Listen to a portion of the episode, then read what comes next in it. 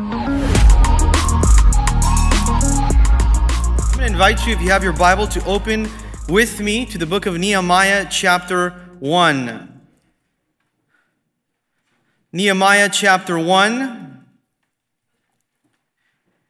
And we're going to be going through this series of Nehemiah as we look to chapter 1 tonight with the title of the message, Rebuilding the Walls. If you like taking notes, write that down as the title of tonight's message, Rebuilding the Walls.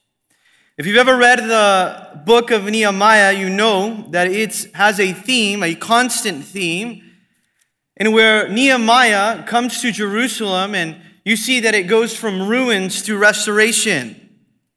And Nehemiah is one of the greatest leaders in the Old Testament that comes on the scene here to Jerusalem in a time of trial, in a time of crisis, in a time where leadership is required and demanded. And we're going to talk a lot about leadership through this chapter and through the several chapters of Nehemiah. And I want to encourage you and let you know that we are all in leadership. You might not think you are, whether you think you are or not, you are in leadership because we all have influence to some capacity. And we're called to lead. In fact, Jesus said, You are the light of the world. A city that is set on a hill cannot be hidden. Let the world see your good works and, and, and let them look to the Father and glorify the Father that's in heaven. And yes, as we're called to lead others to Christ, you are in leadership, but ask yourself the question tonight is leadership in me?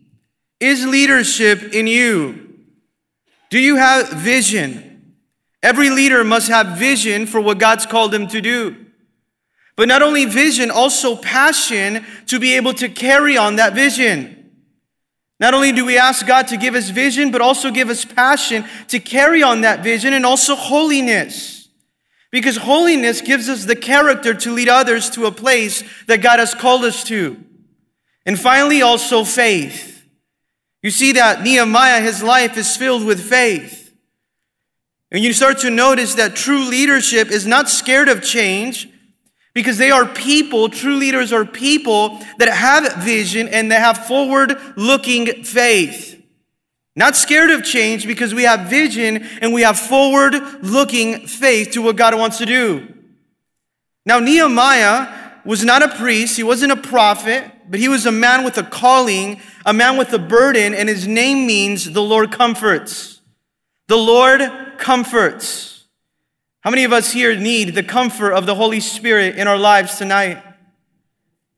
You see, Nehemiah's name means the Lord comforts because he is a type of the Holy Spirit that comes in now into Jerusalem to comfort the nation of Israel now and the Jewish people and to see restoration, to see renewal, to see reconstruction, and to see revival take place. That is the ministry of the Holy Spirit.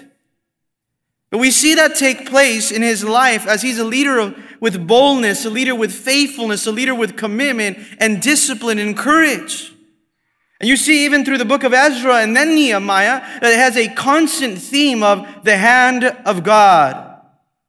What is it that we need today? We need the hand of God in our lives. The hand of God in our families, the hand of God in your marriage, the hand of God in our church and in our ministries. Too often we look for the hand of man to rescue us, to redeem us, to save us. But what we need truly is the hand of God in our lives. Right here specifically, Jerusalem was in ruins.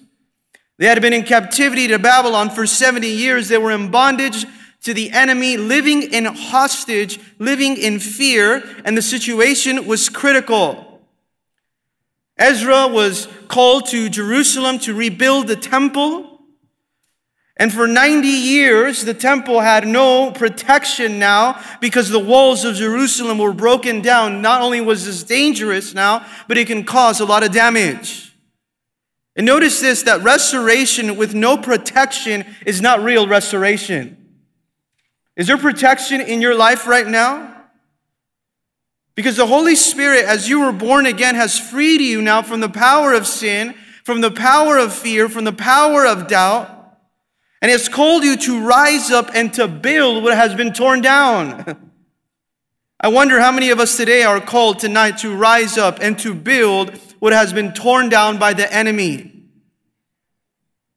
We're called to build what the enemy has come and tried to rob and to kill and to destroy. It's interesting because when we read here the history of the Jewish people and the nation of Israel, that some of them were comfortable and they were stuck in Babylon. and King Cyrus said, All the Jews, you can go back home and rebuild and some of them stayed in Babylon. Then Ezra went again and took them out to Jerusalem, but some stayed in Babylon. I want to encourage you today that you are not called to live in Babylon, you are called to live in the presence of God. Now, Nehemiah recognizes the need. He knows there's still people that need to be reached. He's a visionary leader, and he's passionate about advancing the kingdom of God. He's highly motivated for the job, even if it's going to require difficult circumstances. He's going to face criticism. He's going to face discouragement. He's going to face opposition. But I want to encourage you today if you want to be a leader, if you don't want to be criticized, then just don't be a leader. Go be something else. because when God's called you to do something, you will face opposition. You will face discouragement. This is why in Nehemiah chapter 1, Nehemiah does the most important thing that we ought to do, and that's go into prayer. Did you know that prayer is the most attacked area of your life?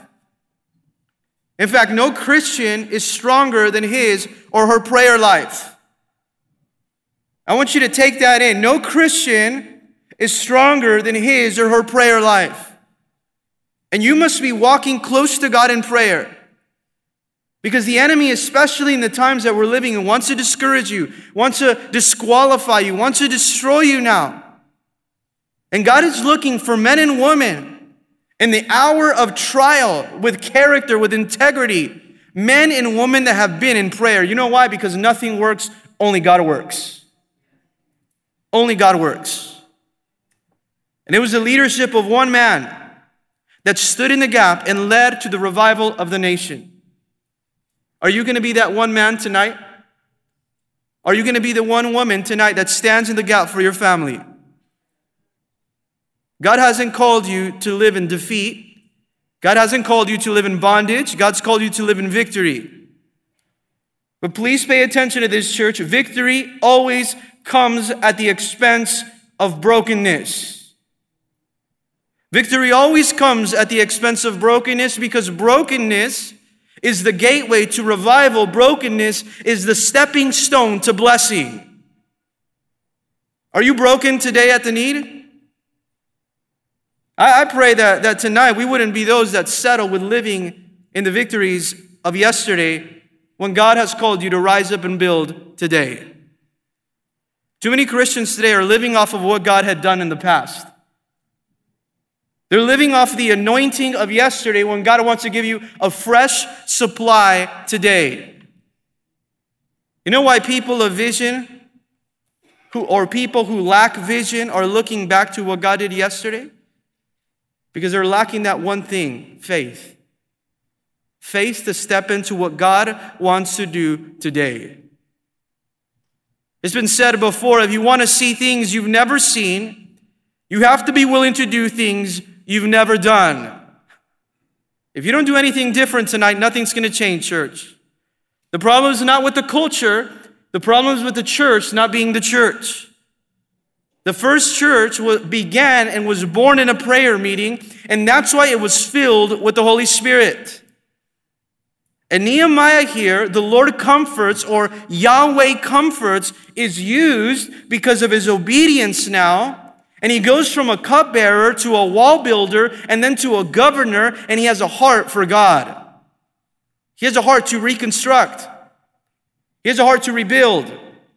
He has a heart for revival. He has a heart for restoration. He has a heart for renewal here. And from chapter 1 to 6, you see the reconstruction of the wall. How many of us here need to reconstruct the walls in our home? Chapter 1 through 6, the reconstruction of the wall. From chapter 7 to chapter 13, you see the reinstruction of the people. The reinstruction of the people. Now let's read Nehemiah chapter 1, verse 1. It says this the words of Nehemiah, the son of Hachaliah. It came to pass in the month of Kislev, in the 20th year, as I was in Shushan, the citadel, the Hanani, one of my brethren, came with the men of Judah, and I asked, circle the word asked, them concerning the Jews who had escaped, who had survived the captivity, and concerning Jerusalem. And they said to me, The survivors who are left from captivity in the province are there in great distress and reproach. The walls of Jerusalem is also broken down, and its gates are burned with fire. So it was when I heard these words that I sat down and I wept and I mourned for many days. I was fasting and praying before the God of heaven. Let's pray. Lord Heavenly Father, we thank you tonight. We thank you for this book of Nehemiah, God. A man, Lord, with vision, a man that had passion, a man that didn't compromise in the area of holiness. This was a man of faith. And I pray, Lord, that you would rise us, men and women, to the occasion that we not only would be leaders, but we would be leaders that are birthed out of prayer. That you would break the hearts that need to be broken tonight. In Jesus' name we pray. And together the church said. So you see here, the very first verse of Nehemiah chapter 1, that there is a desperate time and there's also desperate measures. It gives us a t- date and a time. The words of Nehemiah, the son of Hachaliah, it came to pass in the month of Kislev, or in the month of November, December, here it says. In the 20th year that I was in Shushan, the citadel, he was serving in Babylon as the cupbearer of the king. And it speaks here of a specific event that takes place because as he's in Babylon, it says that Hanani, one of his brethren, came with the men of Judah, and I asked. Now, who was Hanani to Nehemiah? Hanani was one of his brothers. And Hanani had gone to now Judah or to Jerusalem. He had seen firsthand the state of the place and the state of the people. He had gone to Jerusalem, maybe with Ezra, as Ezra led a second group over to Jerusalem. But it says here something very important that should catch our attention. Because it says here that Nehemiah, number one, asked concerning the Jews that had escaped. He asked concerning those from Babylon that had gone back to Jerusalem, those that had escaped now, who had survived the captivity concerning Jerusalem. Now, do you see here that Nehemiah, number one, has a genuine interest for people? If you want to be able to lead your family, lead in the ministry, lead others to the Lord, you have to have a genuine interest for people. Not only did he ask for those that survived or those that escaped, it also said he asked those or the state of Jerusalem. In, in verse 2, it tells us that. I asked concerning the Jews and concerning Jerusalem. Now, do you see that his heart is set on people and his heart is set on places? He has a heart for people and he has a heart for places. What does this tell us? That Nehemiah is a mission minded leader. He has a heart for people and he has a heart for places now. And he's concerned about the condition now of the Jewish people in Jerusalem. He's 800 miles away from what was heavy on his heart, yet he still cared and he noticed now Hanani and he had to ask because he had a heart set on the things of God. Do you have a heart set on the things of God today? Do you see how he's ready to listen? A leader with vision must first learn to listen, then learn so that he can lead. We must listen learn, and then lead. Notice the response that Hanani said. It goes on, and it says this in verse 3. And they said to me, The survivors who are left here from captivity in the province are there in great distress and reproach. Well, isn't this the condition of many believers today? Are in great distress and reproach. The walls of Jerusalem are also broken down, and its gates are burned with fire. Now they responded, and said to the survivors, Those that are remaining, that's what a survivor is. Those that are remaining, those that escape. Now, survivors is not a hopeful title. In fact, God has not called you to be a survivor. God in Romans chapter 8 verse 37 calls us more than a conqueror. God has not called you to survival, God's called you to revival. We must recognize that. But it says that these people are in great distress. They're in reproach. What does that mean? These people here are in pain. These people are in suffering. These people are, are, in misery. They're in calamity. This is a critical situation. They're carrying a heavy burden. They're living with fear under the bondage of the enemy. But why is this happening now? Because of the problem of no protection. The problem of no protection. You know what happens when there's no protection? The enemy can come into your life. And we lack protection usually that happens because of neglect. And it says that the walls of Jerusalem are broken down, the gates are burned with fire. And I want you to realize that walls are not only to separate, but they all are, they're also to protect.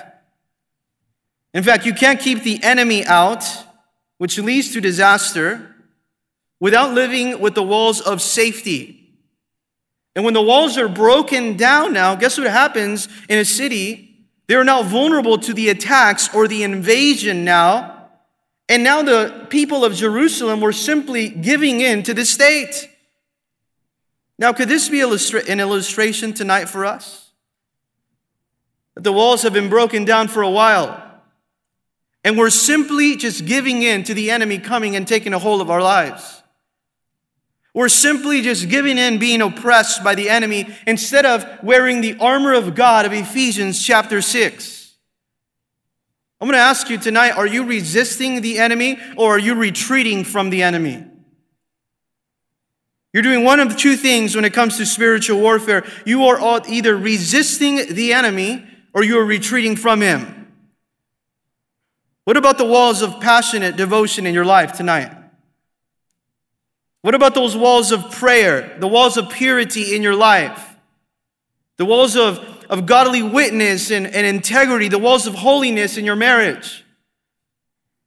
The walls in the ministry that protect the people in which you serve. Why are you okay with living with broken down walls that are surrounding you?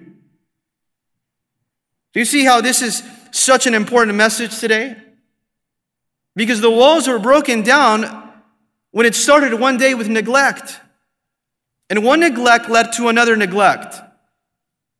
And then the weeds of carnality begin to grow through that wall, and little by little, the enemy gains free access into your life. This is why tonight, as we read Nehemiah chapter 1, we need to repair the walls that have been broken down for a long time. We need to repair those walls.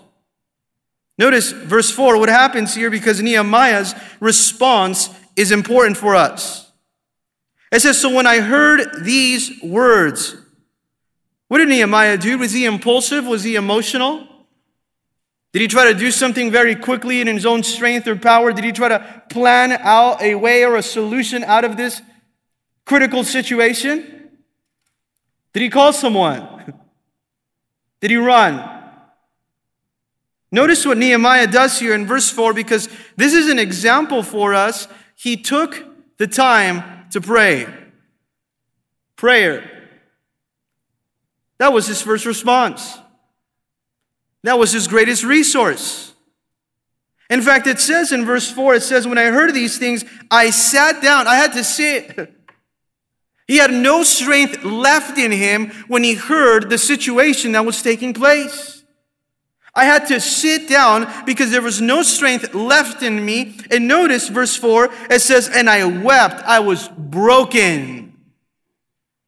Are you broken? When was the last time you wept because you saw the situation that was taking place? That you wept at the need? That you looked at the lives of your family and they causes you to weep? Now, notice what it says here I wept now For many days he was mourning. These news here that came to Nehemiah as he asked because he had an interest, notice what it did. It led to his personal brokenness. It led to his personal brokenness. Before we can have corporate brokenness, you must have personal brokenness. Revival doesn't begin with an entire church, revival begins with one person broken. Are you going to be that person? that is broken at the knee? You see, Nehemiah was called to build, but first, he had to weep over the ruins. And I want to encourage you, I want to exhort you tonight that, that you do not start building until you first ask God, give me a broken heart for the need. Because without a broken heart, we are of no use to the rebuilding in the spirit. We are no use. Now, notice what else he did here in verse 4. And it says, And I was fasting and praying before the God of heaven. Not only did I weep now, but I also went to fasting and to praying now before the God of heaven now. This is an evidence of one thing humility in the life of Nehemiah and dependence. Did you know that prayer and fasting, in fact, fasting is the most effective way to seek the voice and the will of God when you go into prayer and to fasting? Because what you're doing is that you're denying the flesh to wholly seek God in the spirit now, and you're tapping into those spiritual resources that He has available for you. The greatest need in your life is to be equipped through prayer and through fasting.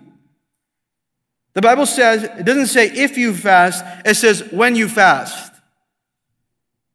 We need to put aside all distractions and anything that the flesh craves and desires so that we can seek the Lord fully in the Spirit.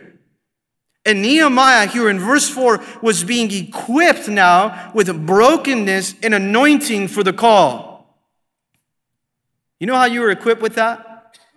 With brokenness and anointing for the call? The only place where you can get equipped with that is in the waiting room of prayer. Where you go in there and you say, Lord, I'm not coming out until I'm broken. Because I want to be used by you.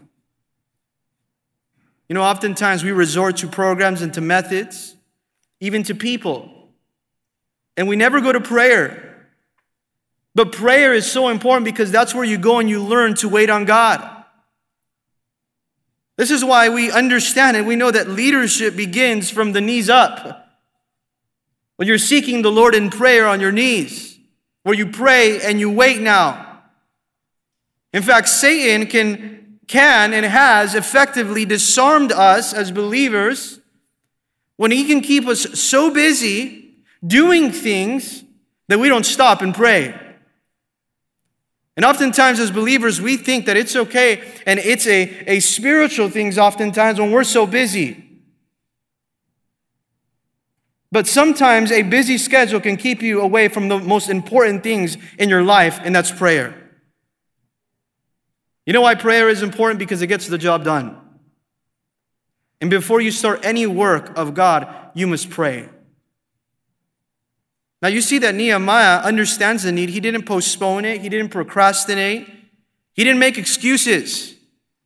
Oftentimes we want to make excuses or procrastinate or postpone. Here, from the brokenhearted emerges the gift of leadership in the prayer room.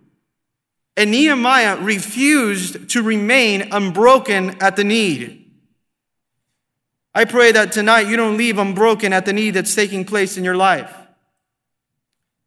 Nehemiah teaches us that his convictions were not watered down.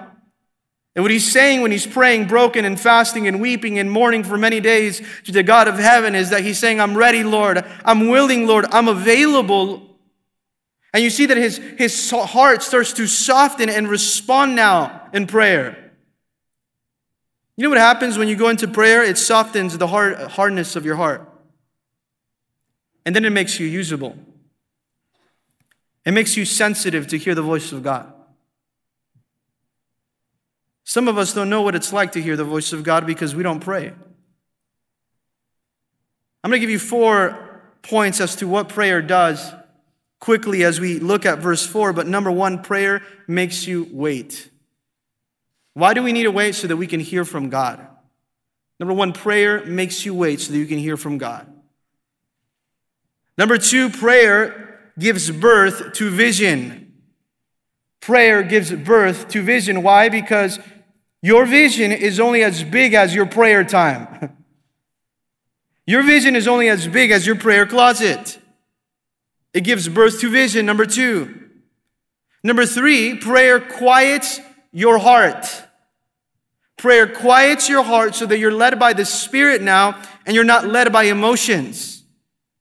It quiets your heart to listen to the voice of God and to wait on the Lord. And number four, what prayer does, it, activates your faith. It sets your faith on fire to do what God called you to do. And then you begin to do all the right things that God has called you to do because you're waiting on Him and receiving from Him in prayer. You know, there's a big difference between efficiency and being effective. You know, efficiency, what it means, it means that you're doing things right. While effective means you're doing all the right things. there are often times we think, well, I'm doing everything right. But are you doing all the right things? That's the question. Are you going to the Lord in prayer? Prayer is essential. Alan Redpath said this prayer is essential in Christian leadership. Our vision so, should be so big that only through prayer God can accomplish it. If prayer isn't absolutely necessary to accomplish your vision, then the goal is not big enough. What kind of vision do you have for your life, for your family today? It was Hudson Taylor, a missionary, that went from England to China. History tells us that the sun never rose 40 years in China without God finding Hudson Taylor on his knees praying for that great land. Why? Because that's how revival begins in prayer. Being consistent and being committed to prayer. Your family, our ministries, our churches are like a, are, are like a machine that needs to be maintained with the oil of prayer now. And Nehemiah here was, was greatly distressed of the affairs because they had not advanced for the cause of the glory of God. And he said, I'm going to be a servant in prayer because nothing is more important to God than prayer. Notice verse 5. And it says this as he's praying to the God of heaven now. Let's look at the prayer. Let's study his prayer. And it says this, and I said, I pray, Lord God of heaven, or great and awesome God, you who keep your covenant and mercy with those who love you and observe your commandments. He was praying the covenant name of God. And he begins his prayer with worship, oh great and awesome God. But notice what he says, you who keep, number one, your promises, your covenants, and you who are a God of mercy or you are compassionate. Now, pay attention to this because this is the nature of God.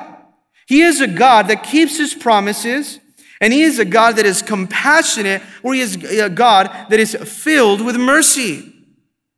And this is exactly why we can come to him in prayer. But notice how he's praying now the promises of God. There is nothing better than when we go to prayer and we're holding on to the promises of God. The end of verse 5, it says this You are full of mercy. You keep your promises to those or with those who love you and observe your commandments. Who does God keep his promises with?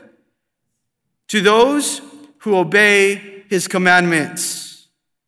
Now let's keep reading here in verse 6 because it says, Please. Why does he say please? Because he's desperate now. please, Lord Notice, let your ear be attentive and let your eyes be open that you may hear the prayer of your servant, which I pray before you now, day and night, for the children of Israel. Now, do you see that he's desperate now? He wants the Lord to hear from him. And he says, Lord, let your ear be attentive, let your eyes be open at the prayer of your servant, Lord. I'm praying night and day, God. This is a man that is seeking revival, a man that means business with God. He's saying, Lord, listen. Lord, look now at this prayer. Ears be attentive. Lord, let your eyes be open. In 1 Thessalonians chapter 5 verse 16, Paul tells the church of Thessalonica, pray without ceasing. Pray, don't stop praying. What does Jesus tell us in Luke 18 verse 1? Pray and don't lose heart. Pray and don't lose heart. Why? Because the Lord is the specialist that we need for those uncrossable and impossible situations in our life. But notice what he's praying for. In verse 6 at the end, it says, I pray before you now day and night for the children of Israel. How does your prayer closet look when it comes to praying for your children? Or for the people of God, for the church? Because he comes in prayer and he says here, Your servants, and look what his prayer consists of. These are your servants, and he comes not to complain, but he comes to confess. Do you hear the situation that's taking place like this? Oftentimes, what we want to do is complain. But what Nehemiah does is he comes and he confesses now the sin of what's taking place. We've been unfaithful, God. This is why the walls are broken down. In fact, he goes on and he says, and confess the sins of the children of Israel, which we have sinned against you. Both my father's house and I have sinned. Underline that part in your Bible, please, church. Both my father's house and I have sinned. He doesn't say they have sinned. He includes himself. I have sinned as well. How have they sinned? Verse 7 it says, We have acted very corruptly against you. We've corrupted ourselves because we didn't obey your commandments. We corrupted ourselves because we were disobedient to your word. You know what this teaches us? That disobedience corrupts. It corrupts your life. It breaks down the walls of protection of spiritual devotion. And what Nehemiah is saying here is that, Lord, I'm not only wanting to be a part of the answer, I'm confessing I am part of the problem. Are you able to come to the Lord and confess that tonight? Lord, I'm confessing that I don't want to be only a part of the answer, I am also part of the problem. Why? Because He has a burden. It's been said before that a hundred people with a burden are better than a thousand without. Do you have a burden tonight? Here he's taking personal responsibility. He doesn't want someone else to do what God has called him to do, but he comes with a heart of confession, with a heart of repentance, claiming the promises of God, making himself available to be a part of the answer, and he comes in humility. Why? Because God is attracted to humility. God's attracted to humility. In James 4 6, it tells us that God resists the proud, but he gives grace to the humble. You see why this is important? God will not fill you with his presence if you're already filled with yourself. You have to be emptied. And we're learning here through chapter 1 that revival is never without repentance. Revival is never without humility, revival is never without brokenness. Now, Nehemiah was not only a man of prayer, he was also a man of the Word of God. Because it says here in verse 8, he quotes now and he refers to Scripture. He was a man of prayer in the Word of God. And he quotes a promise of God. This is a twofold promise. And it says this, verse 8 Remember, I pray, the word that you commanded your servant Moses, saying, if you are unfaithful, I will scatter you among the nations. That's the beginning of that promise that the Lord gave in Deuteronomy to Moses that if the nation of Israel or the people of God were unfaithful, that God would scatter them among the nations. That was the consequence. A scattering. That you would be outside of his will, outside of his presence, outside of his covering of protection. But notice in verse 9, but if you return, this is amazing. If you return, there is hope in the second part of that promise. if you return to me, notice this, and keep my commandments, or if you return and obey them and do them and live by them. Notice this, even though some of you were cast out even to the farthest part of the heavens, yet I will gather them from there and bring them to the place which I have chosen as a dwelling for my name. What a beautiful promise for us tonight. Even though you were cast out, even though you were scattered now, even though you were out of the will of God, God will gather you if you return and bring you back to the place where He has chosen as a dwelling place for His name. What the Lord is saying here, I will bring you back into my presence now. The Word of God says that it doesn't matter how far the setback is, there's always a comeback if we return to God. If we return to God. How can we return? We must first repent and return. You see, the secret to great power is to pray here, and Nehemiah is teaching us to pray now the promises of God. You know that there's nothing that honors the Lord more than when you go into your prayer closet and you are praying the promises of God. And you're saying, Lord, in your word, it says this. This is what your word says about you. Now, verse 10, it goes on and says, Now these are your servants. He's humbling himself and your people whom you have redeemed. Lord, you redeemed us. You gave us already freedom from bondage.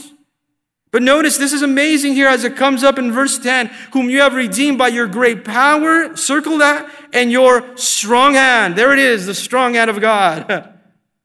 Every work of God begins with His great power and His strong hand. We want to be those that are always asking the Lord to go before us with His great power and with His strong hand. Lord, with your great power and with your strong hand, work in my marriage, work in our children, work in our churches. Lord, bring revival, bring repentance, but let it be with your great power and with your strong hand. We need the great power and the strong hand of God. And he says, verse 11, as we continue to read, O Lord, I pray, please let your ears be attentive to the prayer of your servant and to the prayer of your servants. Second time, please let your ear be attentive to your servant and to your servants. We come, Lord, broken because we need you. Now, notice what he says with a desire who desire to fear your name. Who desire to fear your name. Is there anything that you desire today that is outside of fearing his name? Do you desire to fear his name? Lord, we desire to fear your name. In fact, he says this as he continues and let your servant prosper Speaking of himself, oh Lord, I put myself in your hand. Let me have success, Lord. Bless me now. Notice what he says here. This day I pray again. Lord, I pray that you would give me favor, that you would grant me grace, Lord, that you would bless me now, grant me mercy. Notice what he says here, and mercy in the sight of this man. Why? For I was the king's cupbearer. What is he about to do? He's about to do something that cupbearers don't do. he was about to go to the king, Artaxerxes, a king that was known that no one can change his mind, a king that was known through history that no one can change what he said and his ways. And the king was not going to be a bit happy about Nehemiah wanting to go and restore those walls. And he says, Pray, Lord, I pray, Lord, that you give me favor because I'm the king's cupbearer. He was a cupbearer with a heart for God. Bivocational. Ask yourself, what are you today? A teacher with a heart for God, a mother with a heart for God, a husband with a heart for God, a mechanic with a heart for God that God wants to use tonight. But do you have a heart for God? You can call yourself whatever you want, but do you have a heart to pray? And we start to see here that before any activity, there was meaningful solitude that was preparing him now for the need. Oftentimes, there's too much working and not enough waiting. And he's saying, Lord, you give me favor before the sight of this man. This is amazing here, what Nehemiah does. Because he's saying, Lord, only you can change the heart of that man. Are you making the mistake of trying to change someone else's heart? instead of letting the Lord do it? You can't change anyone's heart, only the Lord can. You can't change the heart of your prodigal son or daughter. You can't change the heart of the husband or the wife that needs the Lord. Only the heart, only the Lord can. The only thing that we can do and we're called to do is to go to the Lord in prayer. And for four months, he did nothing but faithfully behind the scenes pray. He faithfully bombarded the throne of God. You know what he was saying? Lord, either you take this burden from me or you show me how to be the man to answer this burden.